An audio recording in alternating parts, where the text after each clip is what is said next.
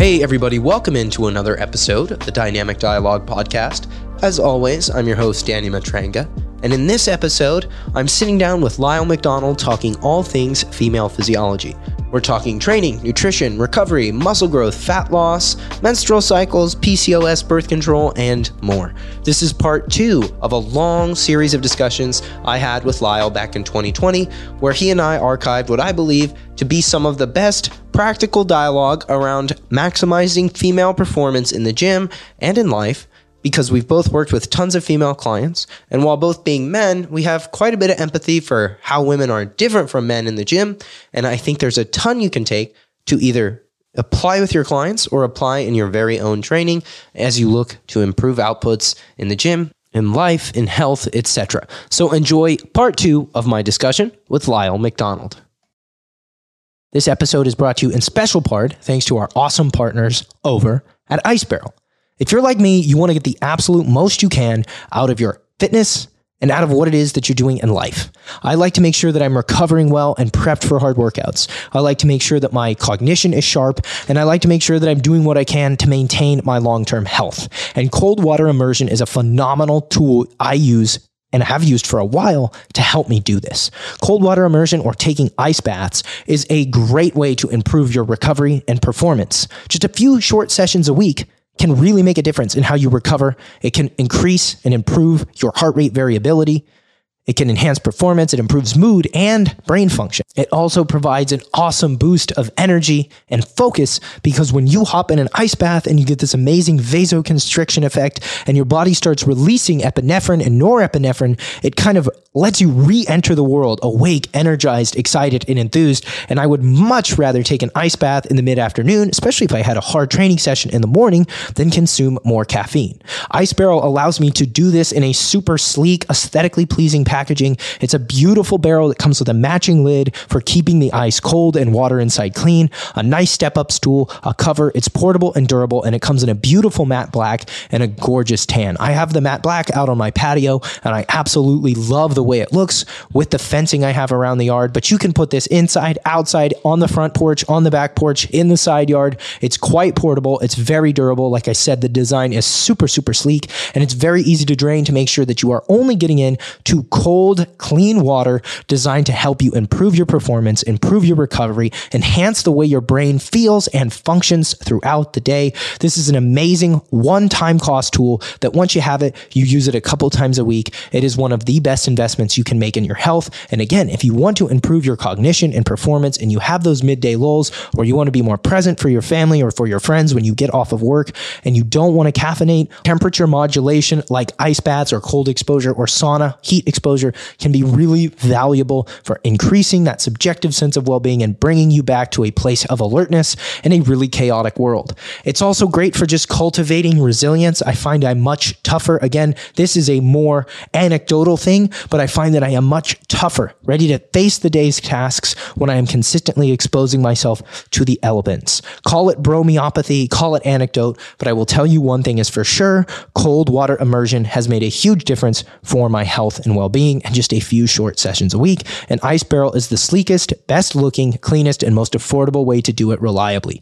You can head over to icebarrel.com slash Danny to take advantage of their 100% satisfaction guaranteed with again a 30 day money back guarantee and save 125 bucks on your ice barrel using the promo code Danny. So again, icebarrel.com slash Danny and check out using the promo code Danny to save 125 bucks. Hey guys, welcome into another episode of the Dynamic Dialogue Podcast. Today's episode is a highly anticipated follow up conversation with my good friend Lyle McDonald. Of all the people I know in the fitness space, when I have a question about female physiology, whether it is a question about my client's birth control, about the impact of the menstrual cycle, things like PCOS, or various questions about hormones like estrogen and progesterone, Lyle is my go to guy. The first episode we did way back in 2020, in the beginning of the pandemic, was the most downloaded episode of the podcast ever.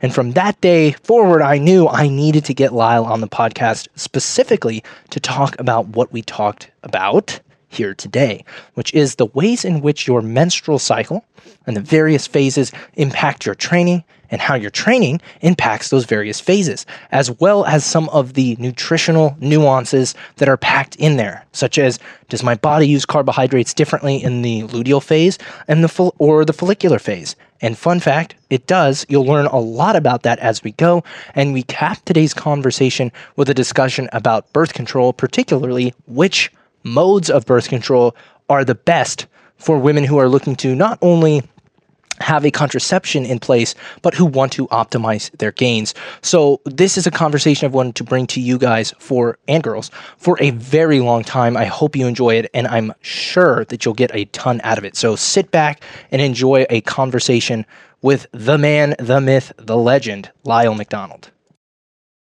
All right, guys, welcome into another episode. I'm here with my friend Lyle McDonald. This Howdy. is his second time appearing on the show. If you guys have not already listened to episode 19, which released back in 2020, I strongly recommend adding that to your queue to listen to next because these two are going to be very much working in concert to help you get a really good handle on how female physiology is unique, how it impacts training. But today's episode is going to be very specific.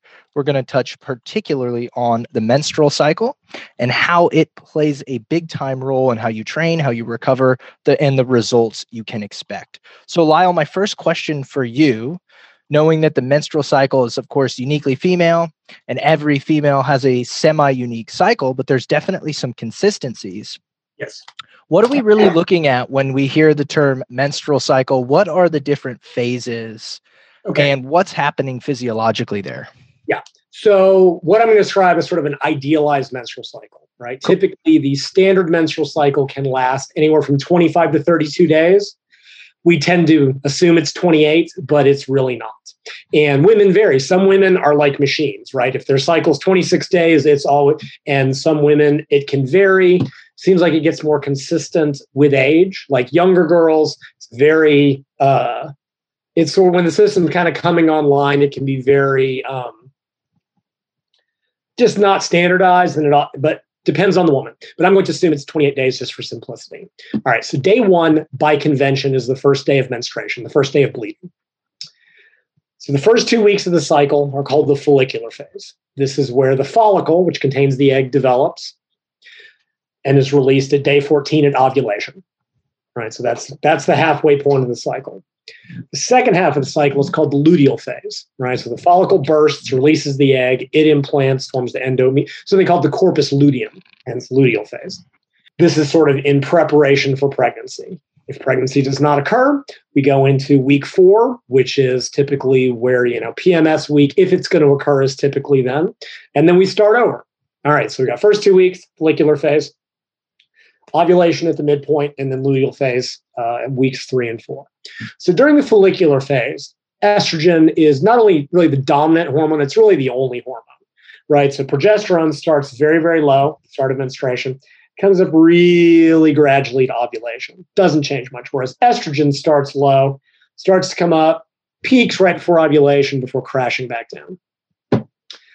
At ovulation, I would mention a few days before and after, there's a little spike in testosterone, which is probably um, I mean, let's face it, all of this is really geared towards reproduction, Reproduction. pregnancy. And I would speculate that that increase in testosterone is probably to increase sex drive because they're just certain, but that can have potential ramifications from a training standpoint, which is why I mention it. All right, so that's ovulation. Estrogen is very low, progesterone is still low, testosterone kind of blips. Women's testosterone is never that high. So we go into the luteal phase. Progesterone starts to sweep up. It's a peak at the end of week three and then falls back down. Estrogen does the same thing, but it's at a lower level than progesterone. And it only reaches about half the level as in the first two weeks. So, really, in the second cycle, progesterone is kind of like I'm going to use the term dominant, and I don't want people to confuse that with there's this idea of like estrogen dominance and progesterone dominance. That's kind Mhm. of, I say the alternative, but it's kind of that that one of the other hormones is kind of overpowering the other. Yeah. So, but in that second cycle, really progesterone is having the major effect, both directly and by blocking the effects of estrogen. Okay. Right. So, for all practical purposes, First two weeks, estrogen is the primary hormone. Week three and four, they both go up. The progesterone is still having the major effects. All right, so what are those effects? The first two weeks, estrogen, it's funny, has traditionally gotten blamed for a lot of women's problems with lower body fat. But if anything, most of its effects are positive.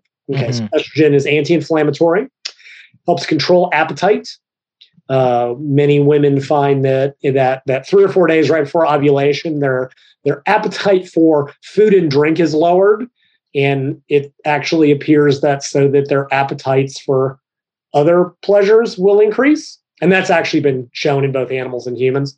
Um, estrogen helps remodel skeletal muscle, very important in women, probably hmm. important in men too. Yeah, because uh, I've I've heard that before, which of course with men we yeah. think testosterone is the only hormone that's going to play a positive role in our muscle building, but sure. estrogen not. is not a catabolic hormone, is it?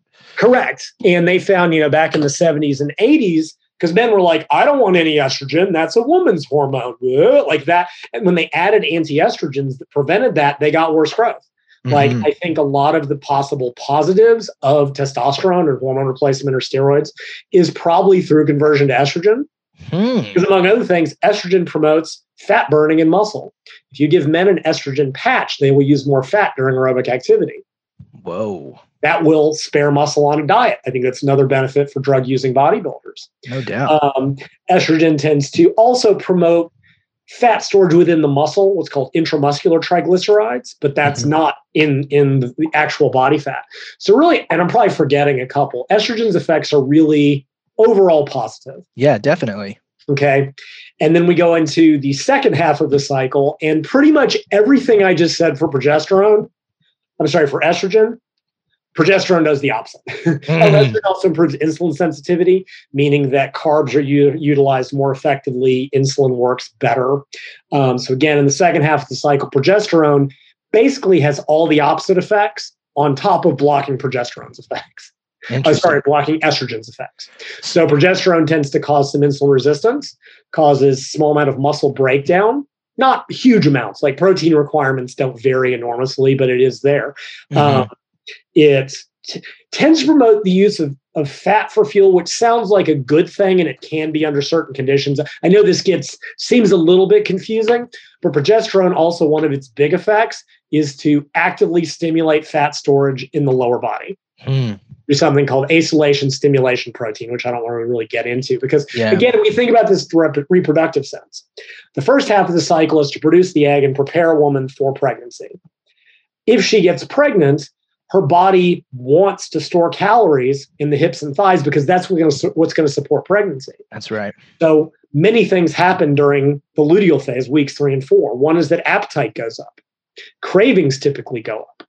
And some of this is under the influence of progesterone, this gets really complicated. Like for researchers mm-hmm. to try to figure out what's being caused by progesterone, what's being caused by estrogen, what's being caused by the fall in estrogen, the rise in this, the ratio of one to the other, it gets you like what they end up having to do is block a woman's hormones completely and then add one back at a time. Wow.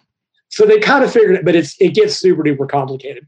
Kind of doesn't matter in the big picture. These are the things we know occur, which is that and so, like, uh, that's actually a fabulous point. And it, I do have one question about this because I get this question a lot, and I'm sure we're going to get to this eventually. Yeah. But if estrogen, or I should say, if progesterone actually enhances fat substrate utilization, and we have a protein sparing effect and an insulin sensitizing effect with estrogen, uh, with regards to nutrition, is a weightlifting woman going to be better off eating more carbohydrate in that preliminary phase, that follicular phase? Will she be able to utilize that better for training? Okay. Yeah. The short the short answer is yes, and we'll definitely touch on that in terms of how this is impacted. Um, so, but the short answer is yes. Uh, so other things that happen in weeks three and four, so appetite typically goes up, cravings typically go up, metabolic rate does go up a little bit, right? Mm-hmm body temperature goes up. Way back in the day, they would use basal body temperature to try to determine fertility. It's rough at best. Okay. Um, the problem is that the increase in metabolic rate, which is one or 200 calories, can be easily overwhelmed by the increase in food intake, which oh yeah, is typically three to 500 in that range. Wow. Depending on how much control is being exerted. Is Right. that one to two hundred per day? Yes. Okay. Um, and it has to it, it gets it has to do with just how many calories like the endometrium and the corpus luteum are burning. And you Mhm. get into all the same because the question that comes up just in a hypothetical sense, why don't women just develop the endometrium and just keep it? Mhm. And it's because that would waste 1400 calories or so in the first two weeks of the cycle for nothing. And women's bodies are nothing if not efficient when it comes to saving calories. Yeah. So that's why it goes through this seemingly wasteful process every month of Yeah. building it and breaking it down and and and excreting it to save energy. Um, so these so so yeah so in a very like I said I hate to to say one hormone is you know one is good and one is bad because obviously they're both critically important for women's overall health function reproduction. But in the sense of what we're talking about in terms of fat loss performance muscle gain in that small context to a very great degree estrogen is the good hormone and progesterone is kind of the bad hormone. Again i'm talking about within this this very narrow context. No, and that, that make that makes a lot of sense, right? I think that we understand that there's quite a bit less hormonal volatility with men, and men just go to the gym, they oh yeah consistently, they train very consistently. But you know, like you said, you had you could have a cycle that's anywhere from 25 to over 30 days. Yep. Uh, every woman's probably going to have fluctuations between those two hormones that are somewhat unique. Yep. And so it's not as simple as it is for men. So you end up with a lot of women trying to figure out how do I best navigate this if I'm putting together my training split or if I'm going to the gym. And a lot of people have postulated that, you know, you want to stack your intense training in that follicular phase, right uh, where you're like we talked about more sensitive to insulin or more sensitive to carbohydrate you can probably use that substrate better for glycolytic work like weight training Yep. and then maybe you taper down during that luteal phase and you still train but not as intensely and maybe you change your nutrition a little bit do you think Yeah. there's any merit to that Oh, absolutely. Um, uh, and I'll, I'll come back to that. I just wanted to say one thing. Like when you're training men, Mhm. the, the same guy is walking to the gym every day, right? Now he may be tired from a previous workout or not sleeping, but basically, a man's hormonal levels, testosterone is basically a straight line. For yes, so you know, there's small fluctuations and throughout the year, and it goes down, but in a short term span, over a Yeah. month, you're you're training you're dealing with the same guy every single day. Whereas a woman her hormones are changing drastically at least every two weeks. And if you want to really get microscopically managed into it there are we- there are weekly changes going on. Now i tend to not get quite that i think you can over analyze this but certainly with women and even there like you said there are unique responses mm-hmm. some women have huge performance fluctuations, and Yeah. I'll talk about that. Other women, basically flat line, or roughly so. In the same way, only a percentage of women suffer from PMS symptoms. And I'm using that's really a global thing in terms of, you know, uh, cramps, mood swings, cravings. Some women suffer it so extremely they get what's called premenstrual dysphoric disorder. They may be physically incapacitated. They may suffer from suicidal thoughts at the very and some women don't get experience anything at all and you will hear women report that you know women that don't get it are just like i don't get what's the problem well you can't understand what you don't experience totally regardless so there is more variability just one more example and i'll get back to your actual question. Um, a nurse practitioner i know and a therapist that i know the nurse practitioner when she's addressing mental health issues for some women she has to throw in an antidepressant in week four specifically for the suicidal thoughts. My therapist uh, friend says you know with men you always know who's coming in but with women depending on and he's not using this negatively just like i don't really know who i'm treating till Yeah. about 10 minutes in yeah. And it, it can be very much the same thing with a female athlete with a coach. Totally. Especially- so in the broadest sense yes. And there's been five or six studies on this where they did what they called either you know follicular focus training or luteal or whatever terminology they use. And what they typically do is they're like all right we're going to do 12 workouts a month right? We're either going to do we did like 10 of them in the first two weeks like Mhm. five days a week and then two of them one a week in in luteal phase or vice versa one study which i think was probably a little more valid did either clustered them in the first two weeks or clustered them in the second two weeks or just spread them across the entire month, which I think is probably a more valid comparison. Totally. And what the majority of them have found is that there is a superior growth response and strength response in the first two weeks of the cycle. Now, I'm not saying that there wasn't a growth response or that there were no results in the second half. Simply, if you are going to, you know, focus your training, it does make more sense to put more into that the first two weeks than the third. Like I'm not saying don't train, Yeah. and this is even outside of the performance changes which is this is just looking at it physiologically so there is absolutely something to that now. Most of these studies are using fairly moderate training loads. One of the ones that comes to mind. They did like three sets of 12 leg press and three sets of 12 leg curl either you know five days a week for two weeks. And you know so it's not like they're doing super voluminous workouts super intense workouts. I'd have to go back and look to see you know if it was under, but there was certainly a difference. Hmm now, another con- another consideration here is how women's performance may or may not vary across the cycle. And by performance, I mean like in terms of their strength, endurance, etc. Yeah. So if you look at the research, it all basically says, ah, there's no really apparent pattern. Okay. Now, a lot of that is in endurance training, and endurance training is a very different animal than the weight room Totally. right? I was an endurance athlete for years. And even when you're tired, you can go put in the miles, right? It's all kind of sub-maximal. You can go put in the work even if you don't feel very good. Yeah.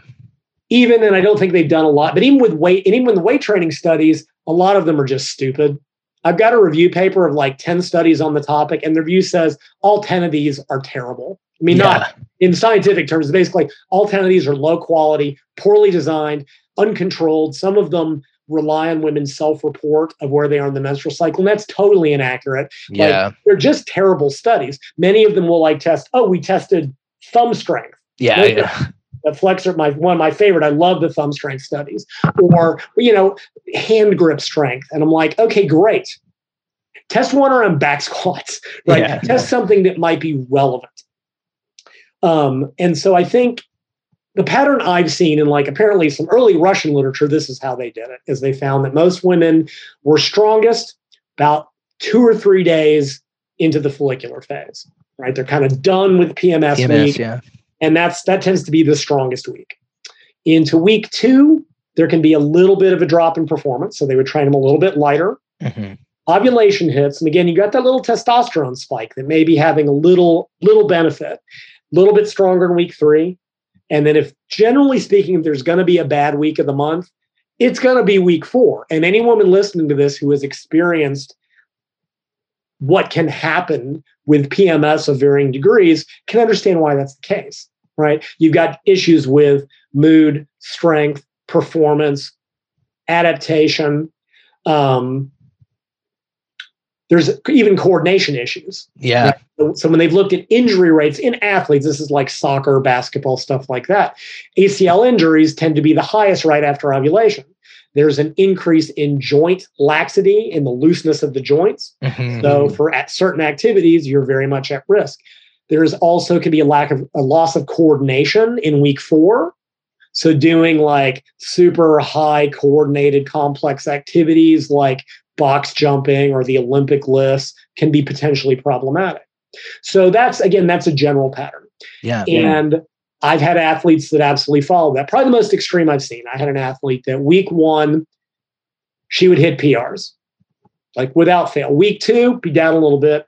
Week three, she'd feel better. And week four, she couldn't do more than 60% on machines. Her coordination was just through the crapper. She had no strength. She and in it, because I'm a dumb, I was a dumb boy, right? Yeah. Like mid 2000s. I didn't know. I just would look at him just like, what's wrong with you? Go lift the weight. Because I was part of the problem. And I watched it and watched it. And as I started to look into this, I'm like, okay, I see what's happening. And once I had discerned that pattern for her, I'd be like, all right, week one, we're going heavy. Week two, a little bit more quality, drop the intensity. Week three, going to go heavy. And week four, we're going to go play. And you're just going to do some machine work and keep some movement in. That, so what I ended up having, you know, rather than try to force the training onto the cycle, which doesn't work, I adapted the training to her individual response. I love that. And so, would you say, I think one of the things that I'm really grabbing from this is we know substrate utilization is great in week one. We know that we have quite a bit of capacity for work. So, that's where you really want to front load, if you will, some of the more complex movements, some of the more training volume. You might see a dip in that second week, but you can still Ah, train pretty hard. The third week, you actually get a little bit of a boost, or maybe you stay And- there. Yeah. Perhaps that's aided by that small surge of testosterone around ovulation.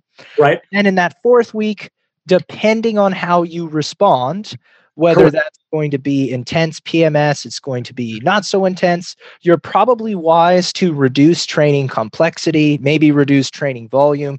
If you're going to deload, that would be the week to deload. Yes, Right. absolutely. Yes. And- Uh, without without I think that absolutely sort of sums it up in general. Now, one other thing I would add in terms of the performance thing, I think it depends very much on the type of training you're doing. Right. If you're doing predominantly bodybuilding training, Yeah. by which I mean, you know, more moderate weights, higher repetitions, I don't that doesn't tend to get impacted as much because Mhm. in kind of like the endurance training thing, it's all kind of submaximal, right? So let's say you're doing sets of 12 and it's like 75% of maximum. Yeah. If your strength is down 5 or 10%, it may be a little bit harder, but you can do the workout. Yeah. Now, if I'm training a power lifter and the workout goal is singles at 90% and their max is down 10%, well, that's now we are doing a max out workout. If I want them to do, you know, even like say triples at 90%, which is a really hard workout, and their strength is down 10%, that workout cannot be completed Yeah. because what should be 90% is now 100.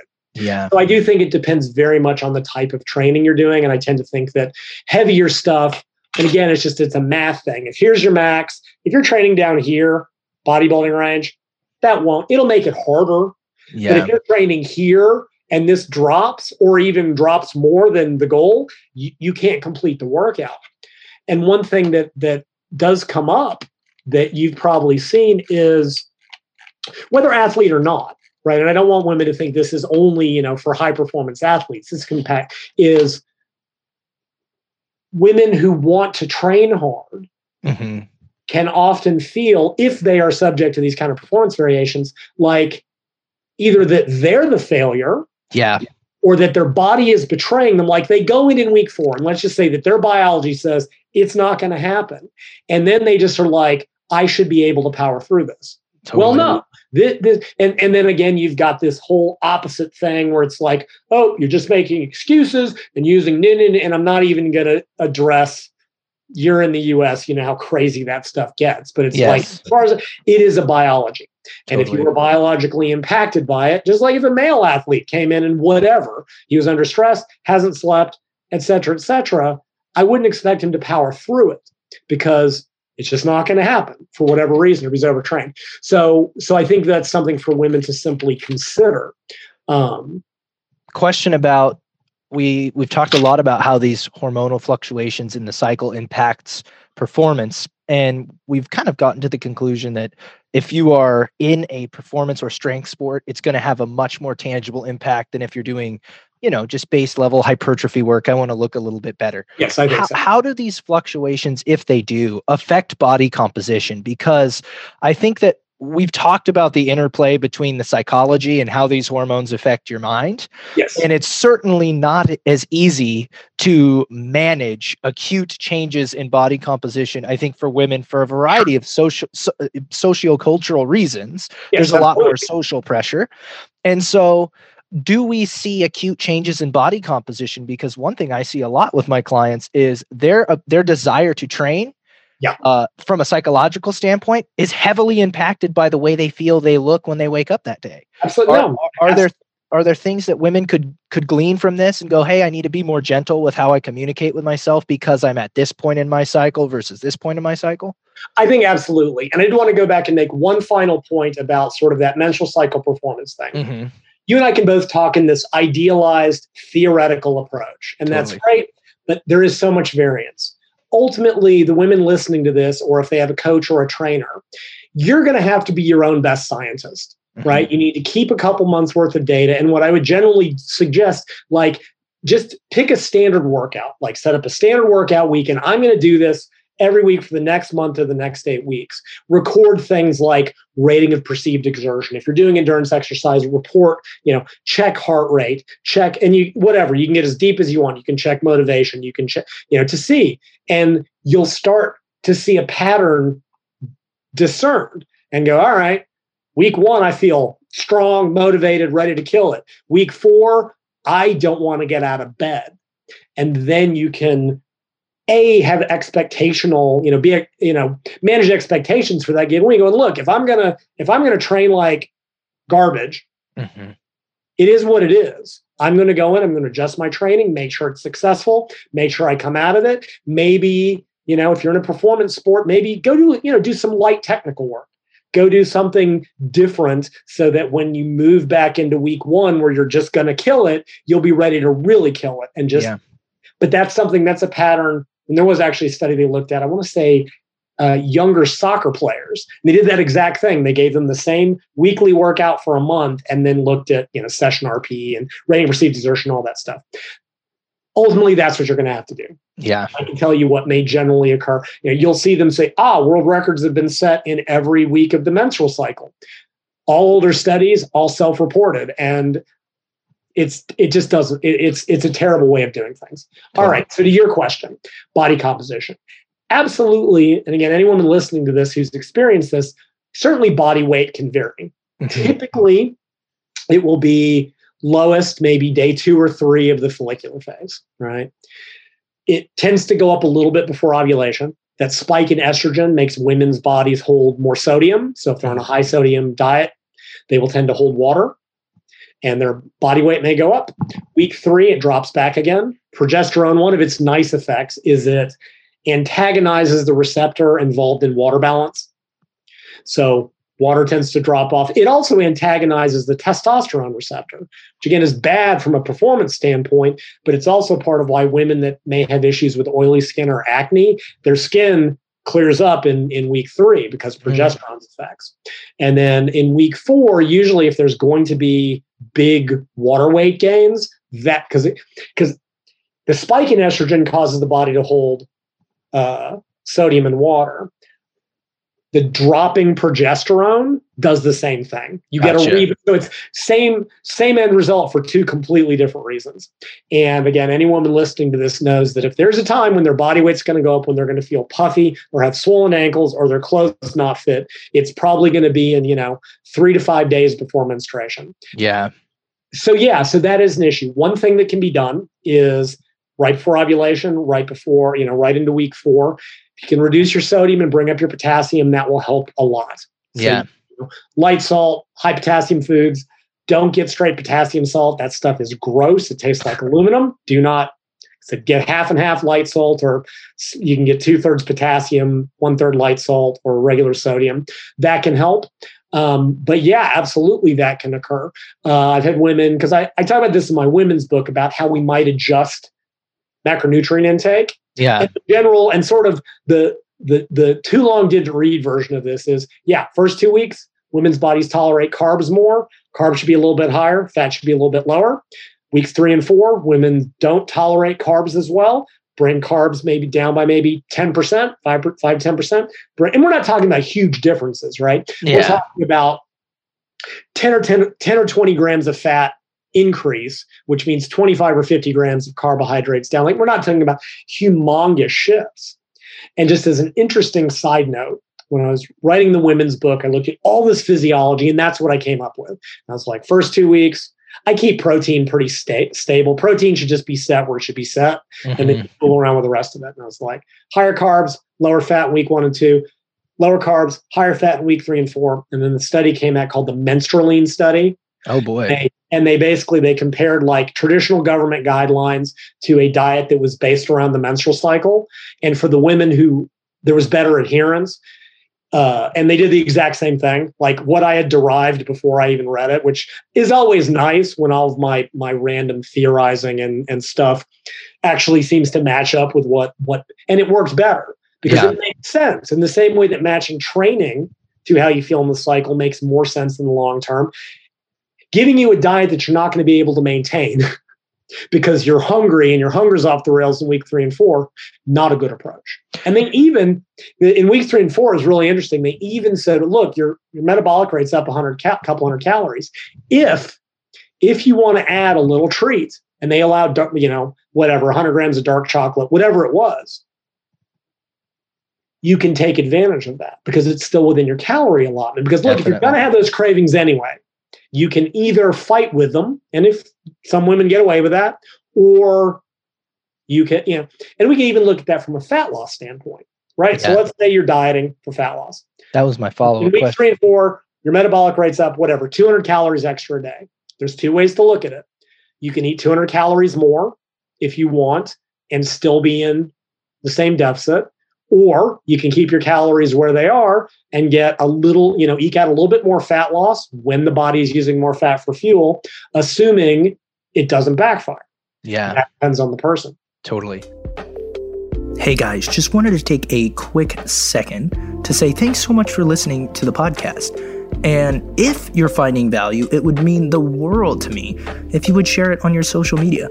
Simply screenshot whatever platform you're listening to and share the episode to your Instagram story or share it to Facebook. But be sure to tag me so I can say thanks and we can chat it up about what you liked and how I can continue to improve. Thanks so much for supporting the podcast and enjoy the rest of the episode. I like that a lot because I do think that women have a tendency to punish themselves because mm-hmm. I'm not adhering to the deficit. I, I, am failing my coach. I'm failing my program. I was doing so good. And then just out of nowhere, I really started to struggle with my cravings. And yeah. I don't understand why that might be. And I love the idea of, hey, like, you know, we're going to have you in a deficit, but let's give you an extra 200 calories Sure. when you can afford it because to your point it's probably going to increase dietary adherence right. and it's probably a lot less aggressive on your physiology than yeah. just eating like or uh, not eating that additional 200 calories and having to take on a more i guess we would call it aggressive deficit when hormonally you're probably way less inclined to tolerate something like that yes and in that and in and adding to that and this was something again something i came across in some study is women as i said women's appetite is most well controlled in the first two weeks of the cycle mm-hmm. From a and from a logical standpoint this is for someone who's just starting yeah and mood tends to be the best you tend to not have any of those issues if a woman is going to start a new diet or is going to start a new training program the first two weeks of the cycle are the best time to do it mm-hmm. because they're setting themselves up for at least two weeks of relatively easier success, right? Yeah. If you go, all right, just ovulated, I'm going to start a new diet tomorrow when your appetite cravings, blood sugar, blood sugar also gets unstable. I forgot to mention that can drive appetite. That is the wrong time to start a diet. Like, yeah. and I'm not saying, you know, most people aren't going to want to wait, but you need to be aware of that. Yeah, certainly going, you're going to have to adjust your expectations. I haven't looked into it a lot, but there's even research that when women decide try to stop smoking or drinking, their success rates depend on where in the cycle they start. Wow. And I'm not up to it, uh, up on the data enough to tell, say when, but this is all, it's all better to take this into account than not. Absolutely. I mean, you're talking about do you want to have two weeks of high friction dieting or do you want to have two weeks of low friction dieting? And if you can get 10 to 14 days under your belt where you're like, I'm rocking, I'm in a rhythm, I have some confidence you'll do much better in the long run than if you're like, God, I tried that diet for two weeks and every day it was fucking miserable. Yeah, that's exact. That's absolutely it. And you can even go further than that. You I mean you mentioned one thing. All right, well, we're going to use, you know, we're going to set the deficit for the week first couple of weeks, but when we know a woman is burning a little few more calories, let's raise calories a little bit. Because mm-hmm. again, that if that improves adherence over week three and four, well, damn, now you've got a month under your belt. Yep. Going into the next two weeks. And now you've got six, so now you've gone through six weeks yeah. of hopefully, you know, solid success. You know, you can go even further than that. One of the things I've, you know, talked about for God years now, you know, the, the idea of a diet break, of, you know, just taking calories to maintenance in between, and they're finally starting to study it. And one of the things I wrote about in the women's book is, you know, if it fits your schedule, if you're going to do a two week diet break, the time to do that is during weeks three and four. Yeah. Because you're burning a few more calories. It's hard to adhere to the diet.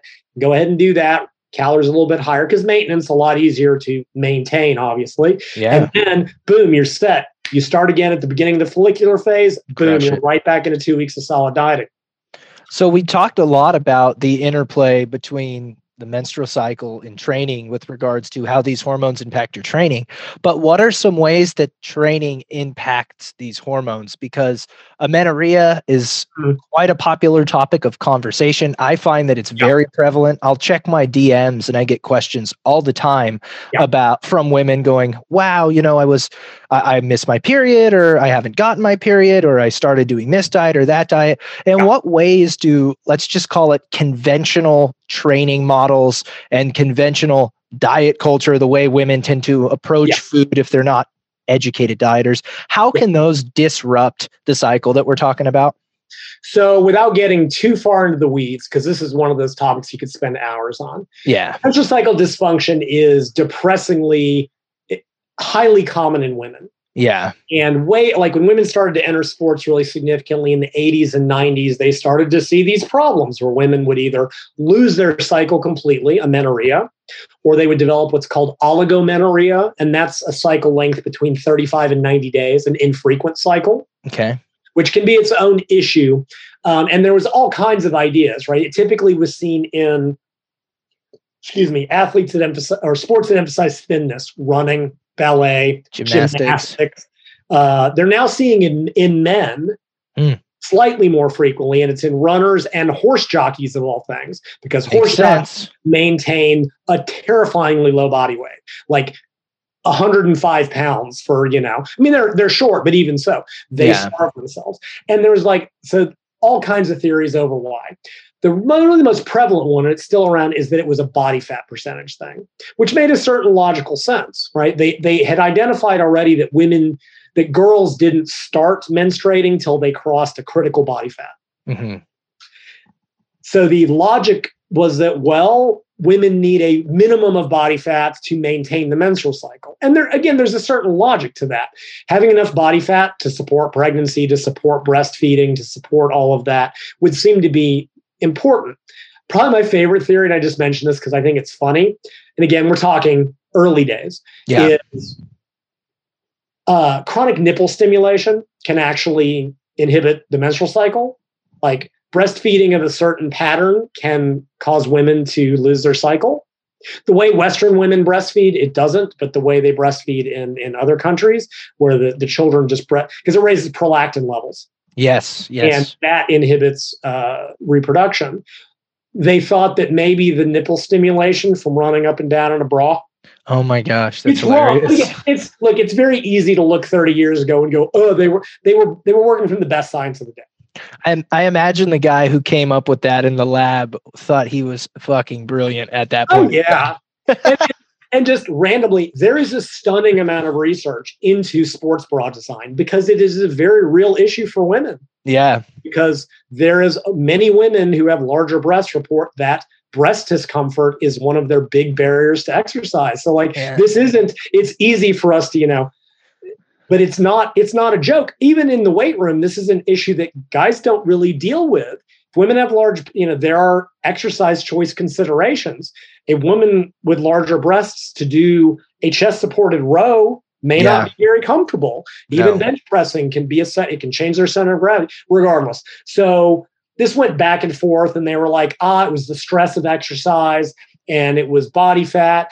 The problem was if you're looking at runners, runners are typically running too much, Yeah. staying really lean year round, and eating too little. So Yeah. you couldn't really separate one from the other. Right, Mhm. you've got this whole cluster of, of things that are happening. Many Yeah. had eating disorders. So finally, a researcher named Anne Loucks came along, and there is a concept called energy availability. Right, so energy availability is calorie intake minus exercise calorie expenditure. Right now, this isn't the same as energy balance, calories in versus calories out Yeah. you can conceptualize this as being the number of calories that are left over to the body After, after, ex- exercise, right? Because everything in your body uses calories. Your heart beating, your brain braining, your kidney kidneying, all that uses up calories. So energy availability, it's what's left after Mhm. exercise is kind of paid for.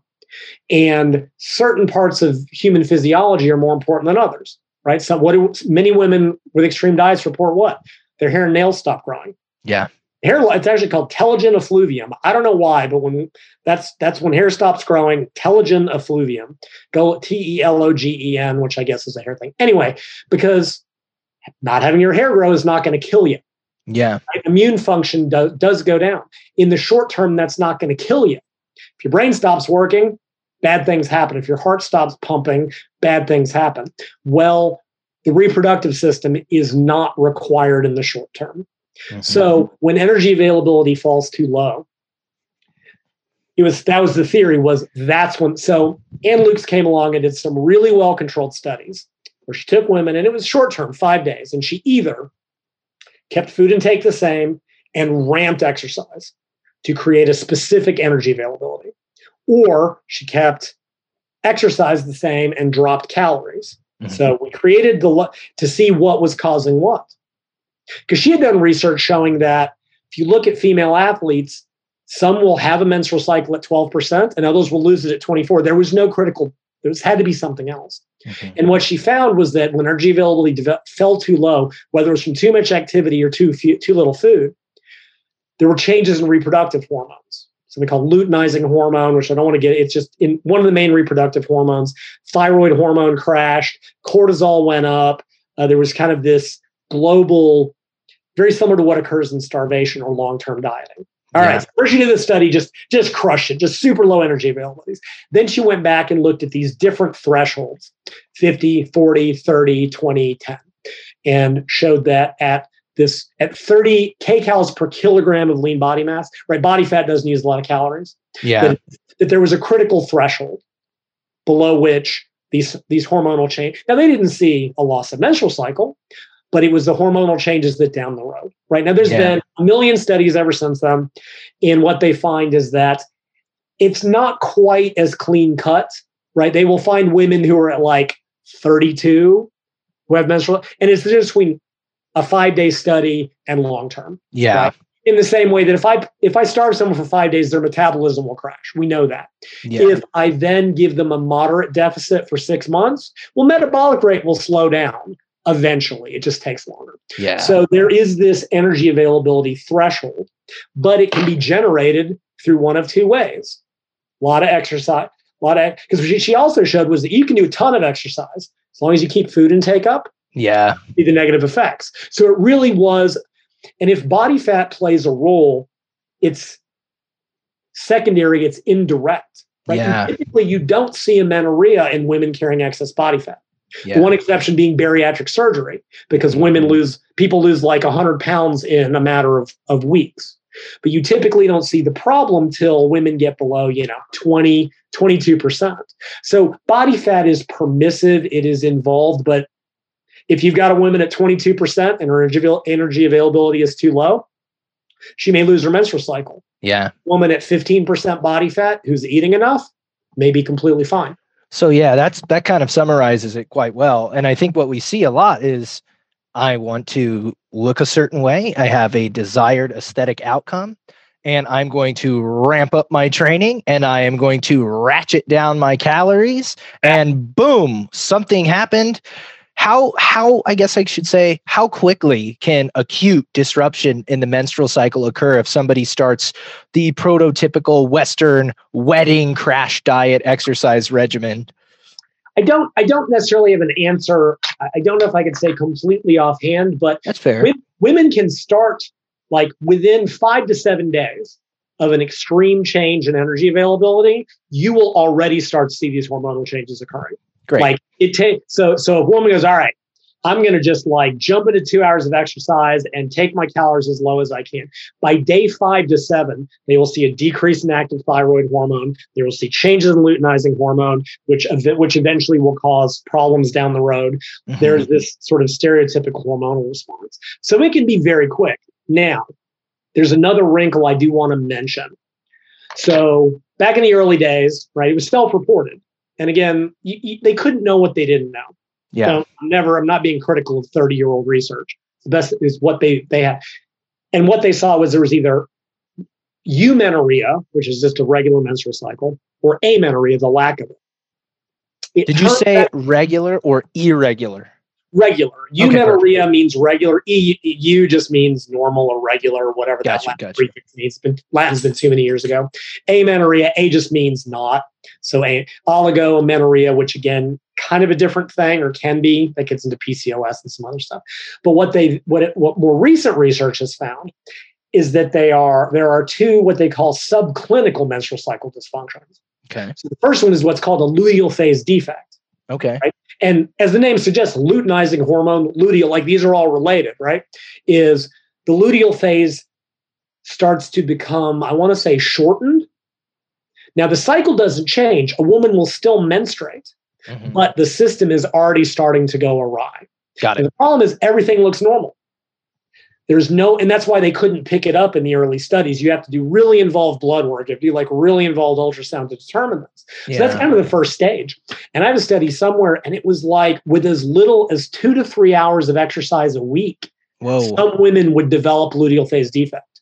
So Wow. it was, didn't even take that much. The next stage is anovulation. Now the egg isn't being released Mhm. because again, these hormones are all starting to go south. At this point, and again, there may still be some, there may still be menstruation. There, it, it's not apparent, and and because of other things that are going on with bone mineral density loss and stuff like these are kind of like silent menstrual site. and women may have this and not know because everything looks normal unless a woman's trying to become pregnant and can't, or you can get ovulation tests and things of that nature. But these were kind of hidden until it developed into the full blown dysfunction and full blown loss of cycle. Uh, and like I said, oligomenorrhea gets into, I don't know if we have time for that whole conversation. It can develop, short version, it can develop sequentially.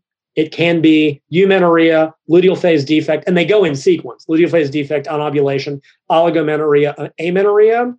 But as often as not, this oligomenorrhea is due to women with high, elevated testosterone levels. Mhm. What Which they would found something like a PCOS. polycystic ovary, polycystic ovary syndrome. Because originally they, they just they didn't know. They saw it in athletes. Then they started looking and they were like, well, we're seeing this in athletes who are not showing this catabolic physiology, who Yeah. are more muscular, who are stronger, who are in power sports like swimming. And they looked and, and they were like, oh, the, the elevated testosterone is causing so it can occur sequentially. And the difference is if a woman's always had an irregular menstrual cycle, like from day one, she probably has PCOS. Yeah.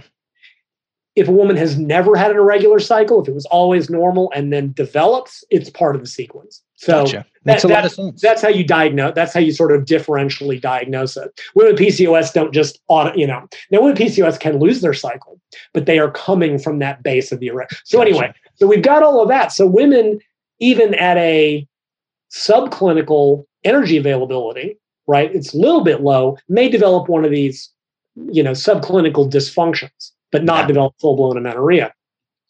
And when you get into like all the numbers and the thresholds and all this other stuff, like the only thing that sort of speaks to the 30 is that so all women with amenorrhea have been found to have an energy availability below that 30 kcal per kilogram lean body mass. Mm. However, being below 30 doesn't guarantee that you will develop amenorrhea. Does that make sense? Yeah. So basically, what you're saying is not all women who are under 30 are going to see amenorrhea, but all women with amenorrhea are under that threshold. Correct. And and the treatment for amenorrhea in this case, and amenorrhea can be caused for any women's bodies so, for any number of reasons. This is what's technically called functional hypothalamic amenorrhea because it's a change in hypothalamic hormones. The treatment is train less and eat more.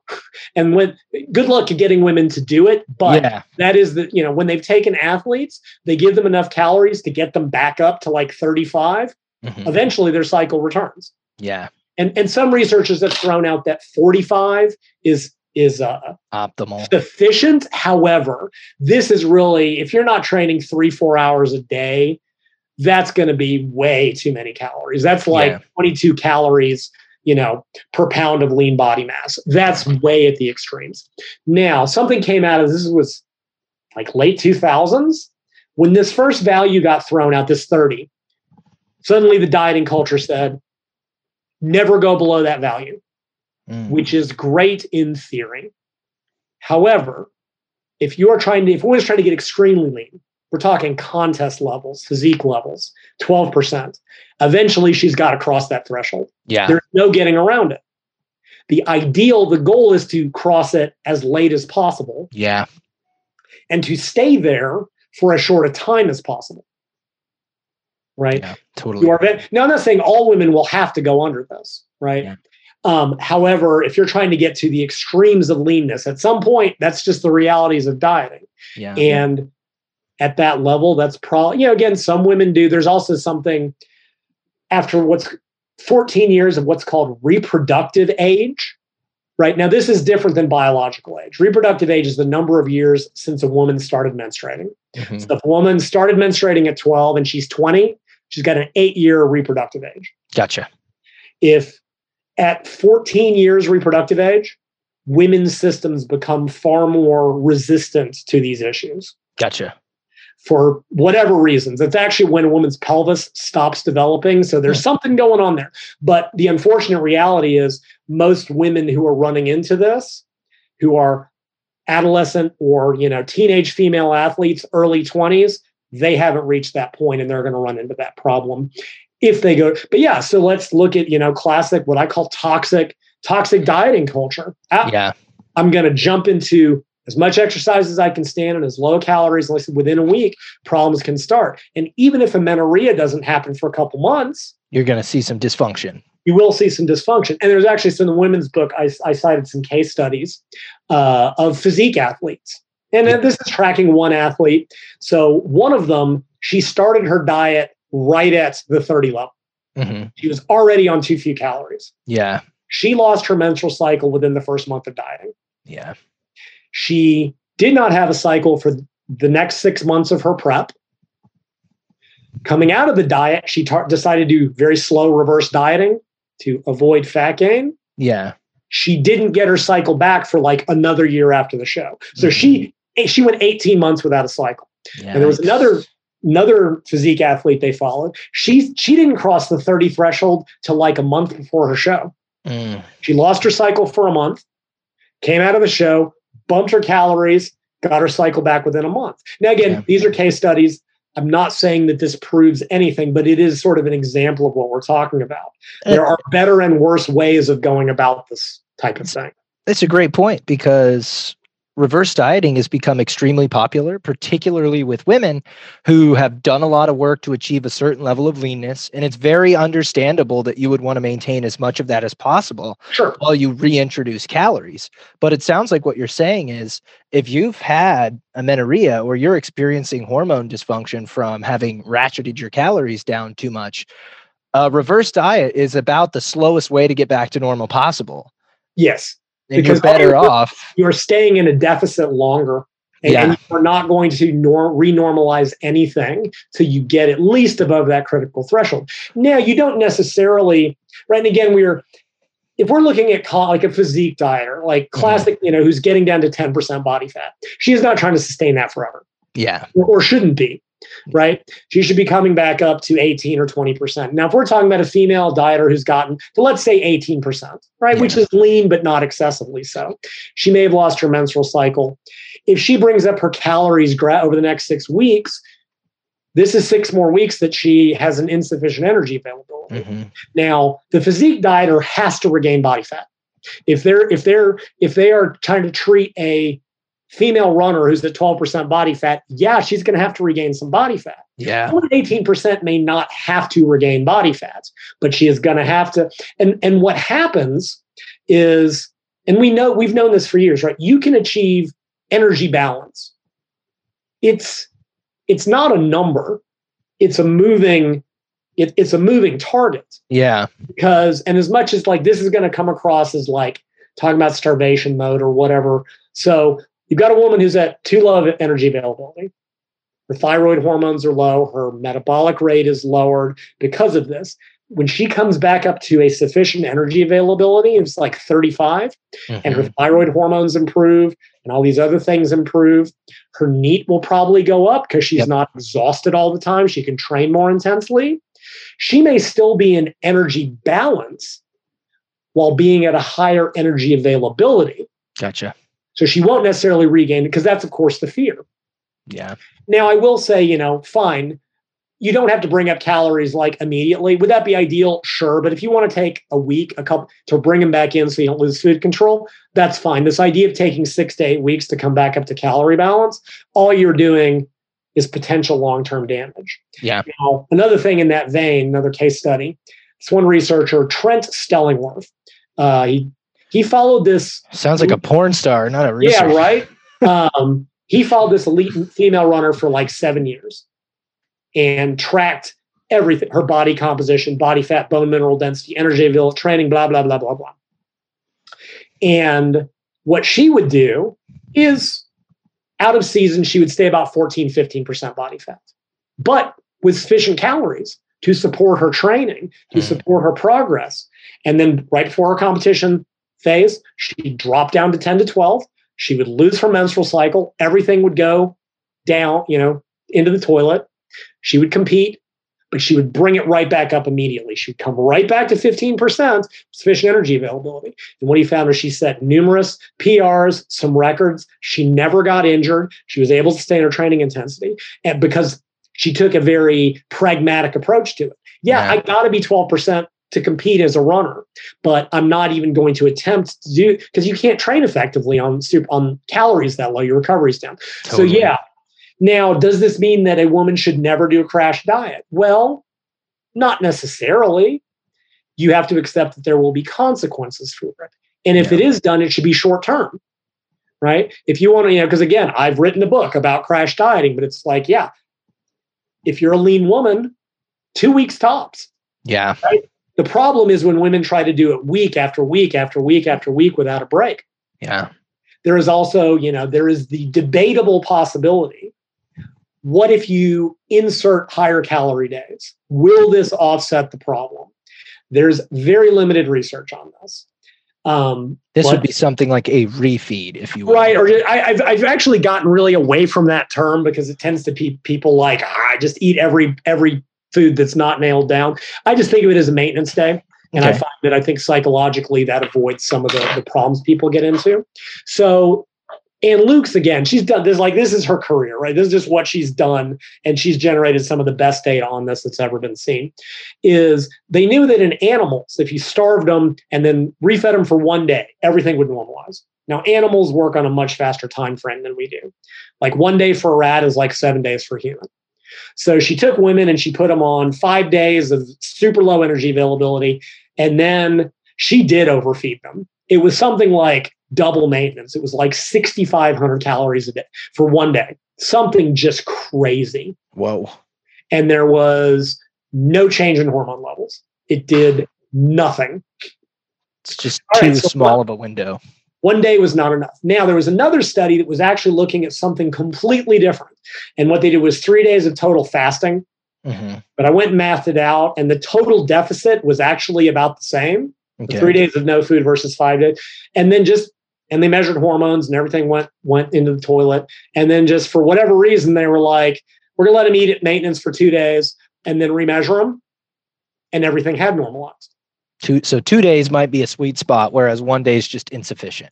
Correct. Um, So- at that, at that, and it may, you know, and it may depend on the degree of low energy. You know, if if maybe if it's if you're at 10, 10 kcals per kilo, maybe different. We don't have that data, but and and if you look at really what I've said over the years, I don't think that one day per week at maintenance really does much metabolically. I've really changed because I just don't think the Well- data supports it. Or even psychologically. Yeah, I mean, it can. You know, I think two days is better. We then get into debates. Do they have to be two days in a row? What if you have two days, you know, a Wednesday and a Saturday? Will that offset it? We don't really know at this point. We do know that a two week diet break will certainly reverse it. Yeah. One of one of my favorite studies, this was in men, but again, they're starting to see similar phenomenon in men, and which has its own issues. They're now, you know, what they used to call the female athlete triad Yeah. That had to do with all this, which had to me the unfortunate acronym of FAT. I think they could have probably done better since it was seen in lean women who were starving themselves, but that's just me. They're now calling it relative energy deficiency syndrome to really Right. emphasize that this is an energy availability issue. Yeah. neither here nor there. But in men, there's an old study. It was like Navy SEALs or Army Rangers who went through eight hours of like 16 hours a day of activity, too little sleep, like 400 calories a day, like just, I mean, military training. the end of it, they lost all their body fat, their testosterone levels were castrate, their cortisol was through the roof, their thyroid was crashed, like they showed the same hormonal profile that you see. They refed them completely for one week while keeping activity high, and their hormones basically normalized. No. So within one week of maintenance calories, that now, will that necessarily reverse amenorrhea? No, that's not what I'm saying. However, if a woman wants to do that, maybe we need to put a diet break Yeah. every six to eight weeks where they take a week and raise calories. Maybe, like we talked about, we schedule that so it's going to happen in the luteal phase. Of course, it's worth mentioning if a woman loses her menstrual cycle, there is no, or there is no menstrual cycle dynamics. The hormones aren't changing anymore. They're just all tanked, right? They're just all tanked. Exactly. They're just all in Yeah. a bad place. But even so, but it, so in that case, but if she's still menstruating, there's still a cycle and there's probably some sort of subclinical disorder, well, maybe do a week at maintenance or even two weeks at maintenance during the weeks three and four. You know, do that every, it would be every six weeks or every 10 weeks, right? It has to be alternated. And then that helps to normalize your hormones. And again, diet long enough, get lean enough by keeping calories too low. It's not a matter of if it's going to happen, it's a matter of when it's going to happen. Yeah. The idea is to prolong that point for as long as possible, but as importantly, to reverse it as quickly as possible. Makes a lot of sense. So just to circle Go ahead. just to circle the wagons here before we before I move on to a few quick questions. Yeah. That, that might not be too quick because they're about birth control, but yeah. for for women with a conventional healthy menstrual cycle where we're looking at a follicular phase ovulation and a luteal phase the hormonal variations for healthy women we want to try to if we can for performance training front load it into that follicular phase be a little bit gentler with how we train on the back end for people who are training for physique you're probably going to do a little bit better in the follicular phase but the style of training isn't as demanding. So Yeah. you'll be relatively okay staying consistent. Sure. Substrate utilization is going to be different. You'll use more Yep. carbs in the follicular than the luteal. You'll u- lose you'll use fat perhaps more efficiently in the luteal than the follicular. Body compositional changes, water changes, whether that be fluid or sodium related, are going to be all over the place. So it's always a good idea to track your cycle, Yeah. gauge how you're doing. If you're working with a coach or if you're not, you recommend really getting a good idea of where you are on that 25 to 32 days, Yeah. getting in a rhythm and tailoring your programming or uh, and your nutrition to kind of your unique situation to the best of your ability. Correct. And the one thing I would add about sort of if you're physique training, right? We've now established that kind of any repetition range to a degree will work. Yeah. Right. and it may very well be said in the follicular phase when you're stronger when your recovery is better well you can go a little bit heavier you can go sets of six to eight or eight to ten and then in the luteal phase weeks three and four when you maybe don't feel quite as strong well do your tw- sets of 12 to 15 Love that. Love that. That's awesome. and, and so there's no, you know, and you could do again, the same thing for performance athletes to less of a degree. If you're never going to hit PRs in week one, boom, go do it. Go hit your 90% plus for singles and and just put it up. Week two, maybe you're doing doubles or triples at 85. Maybe in week three, we're going to do slightly more. You know, you might be a little bit stronger, you might not. And in week four, well, maybe you're just going to go do technical work at 65% yeah. if your coordination is there Yeah. right? That way you're at least training productively towards your goal, Mhm. or maybe not. Maybe you don't even have that, and you just got to do do what you're going to do and do pulls or you know whatever it is. Runners and you know we're not going to get into endurance sports, but there's probably places there as well where you're better off.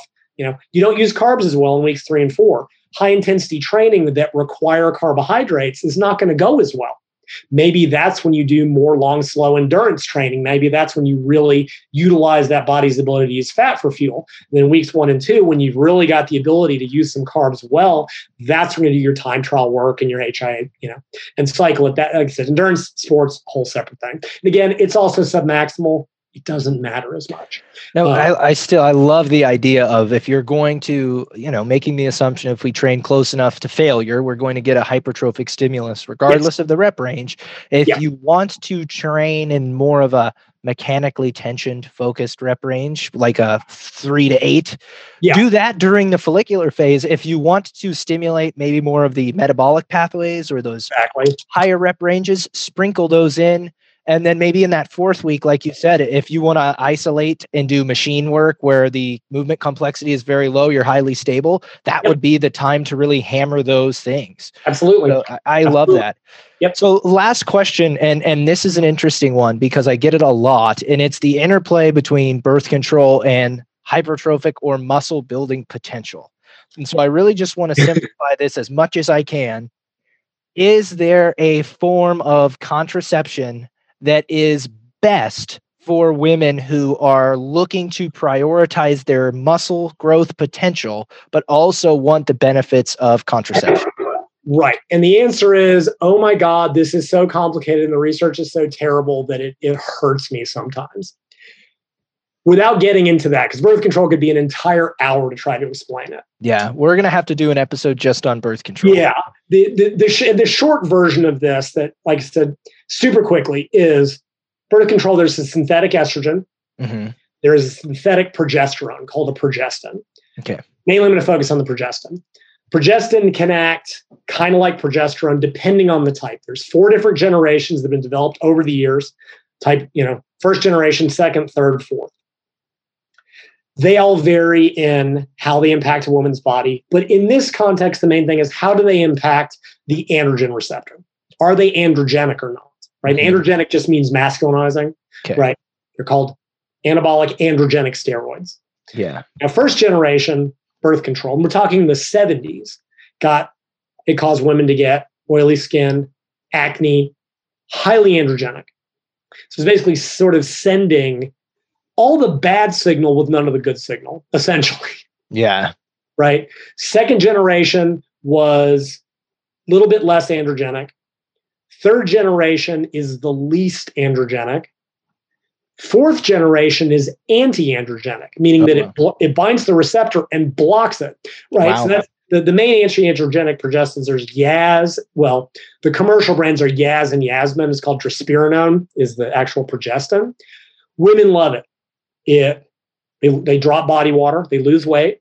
Clears up their skin, acne, oily skin because it's preventing the testosterone in their body from having any impact. Yeah. That would have the single worst effect on muscle gains.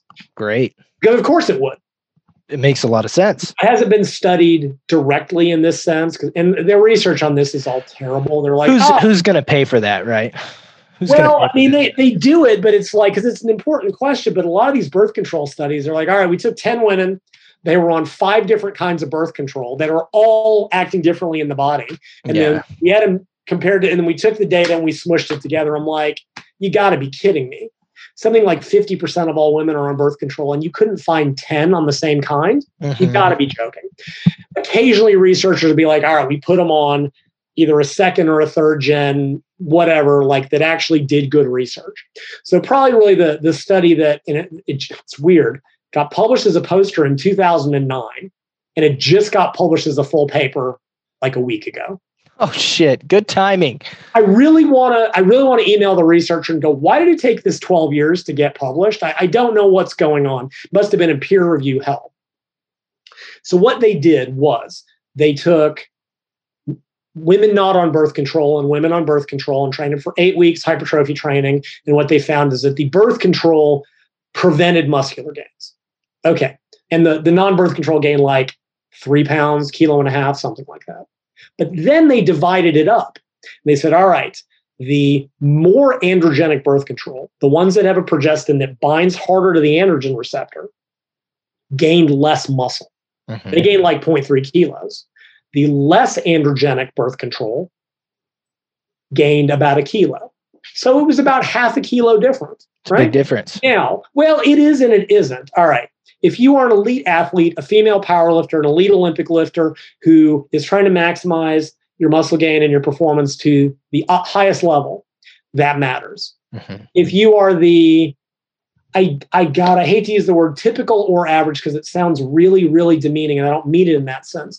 If you are a female who is training for just general body comp, like because trust me, recreational tra- tra- athletes or trainees will bust their butts just as hard as anybody else. So Yeah. I'm not I'm not saying like that's a lesser goal, Yeah. but you have to ask yourself: Are the benefits of birth control, the potential benefits, whether it's controlling my menstrual cycle, they can help prevent anemia because you're not losing iron in the blood every month. Birth control can have a number of benefit effects. Is that half is that half kilo muscle different? Mhm. Does that does that matter to me? You see the same thing in the aerobic studies. They're like, all right, this birth control lowers performance by five percent. Does that matter for the average trainee? No. Does it matter for an elite runner? Yeah. So it's sort of so if I were going to make a suggestion, Yeah. it would be an oral form of birth control, combined oral contraception. The synthetic estrogen doesn't seem to matter much, although one study said it wasn't the progestin at all, it was the estrogen dose. At this point, tomorrow a study could come out that say everything I'm saying is wrong, and I'll be okay with that. It's, Yeah. I am drawing inferences from a lot of various research. The problem is that estrogen, the synthetic estrogen, can cause women to hold more water. That shows up as lean body mass. Who the hell knows? And it would be combined oral birth control that had a third generation progestin, which means I have to look it up. Go for it. Those are they're called desogestrel, gestodene, and norgestimate containing pills. Let me share my screen real quick. Um, And then I guess the la- uh, the other form that I'm aware of as somebody with very rudimentary knowledge of these things is uh, IUDs. Okay, yeah, and that's actually worth bringing up because there are you've got the other forms of birth control. You got the pill is the nor- is sort of the most traditional one. You've got the patch, the ring, the implant, the Nexplanon implant, Depo-Provera. Depo-Provera is awful. I will say that it is Yeah. easy because it's a shot once every three months. It causes the most weight gain. It causes muscle loss. It doubles the risk of obesity. It causes bone mineral density loss. I will thump till the end of my days that that stuff should be taken off the market. Why are we are still using a 50 year old high high potency synthetic progesterone. Has nobody come up with anything better in the last 50 i don't believe that they can't. Just Right. get some researchers stick them in a lab and don't give them any pizza till they work this out. This is not an intractable problem right? Just you got to motivate them with the right thing. Okay so the hormonal iud is different than all the rest of these. All these other forms of birth control are putting synthetic hormones into a woman's body and essentially replacing them. They are causing changes in her, you know, luteinizing hormone, what's called fol- follicle stimulating hormone. All forms of birth control actually lower testosterone by about half, which Okay. is another consideration, lower free testosterone by half. This is why they're used to treat polycystic ovary syndrome, which tends to have L- to and it treats the acne, the oily skin, the body hair, all that stuff to reduce the testosterone, which is great if you're a PCOS woman who wants the health benefits. PCOS women have a huge advantage in sports. Yeah. They have they may have Extra double the testosterone. of women. So again, context. Anyway, the hormonal IUD is purely local. It releases a synthetic progestin, which thickens the endometrium. It also is a barrier method because it's like a copper IUD, Mhm. but it doesn't a, a tiny, tiny, tiny amount of the synthetic hormone gets into a woman's bloodstream. So woman will still menstruate, her hormones will still cycle normally. It should not impact muscle gain or perform. Now, nor will it, if a woman's got huge performance variations, nor will it level those out. Right. Yeah. That is another valid reason for a female, because if her performance is doing this and this and this, if you're a female athlete, you may be losing one week 52, you know, whatever, you may be losing 12 weeks a year to not being able to train hardly at all. That's a consideration. Many women will use contraceptives not only for contraception, but to simply regulate their menstrual cycle so that they don't have a week where they're incapacitated, so that it level at least levels things out. You have to weigh that, you know, there are pros and cons to all of it. I love it. But the, I, the IUD shouldn't affect muscle gain. It will still provide contraception, but it will not flatten out a woman's hormonal cycles if they're there. I think it's a it's it's a perfect place to wrap it up. It's unfair to talk about the menstrual cycle and not, in some capacity, talk about the ways that women go to manage it therapeutically with things like birth control. Oh, absolutely. Lyle, wonderful conversation as always. So appreciative of your time. Thank you for uh, having there's plenty of women who are going to listen to this and who are going to want to find your work and your resources. Where can they do that?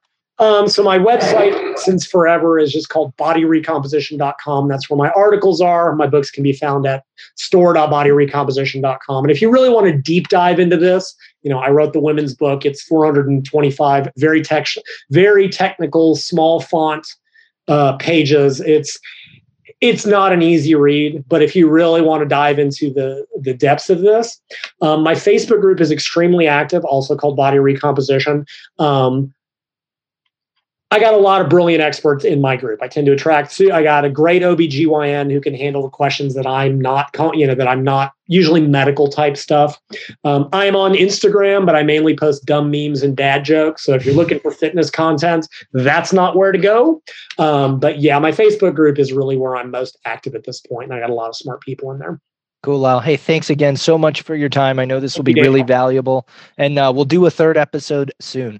Sounds good. All right, man. Have a good one. You too. All right, everybody. There you have it. Thank you so much for tuning in. And thanks again to Lyle for coming on. What a resource he is. What a great friend to the show he has been. Cannot wait to sit down with him in the next couple months and record the third episode in this series on women's physiology. If you listen to this and you learn something about it today, please, or something at all today, please share this episode.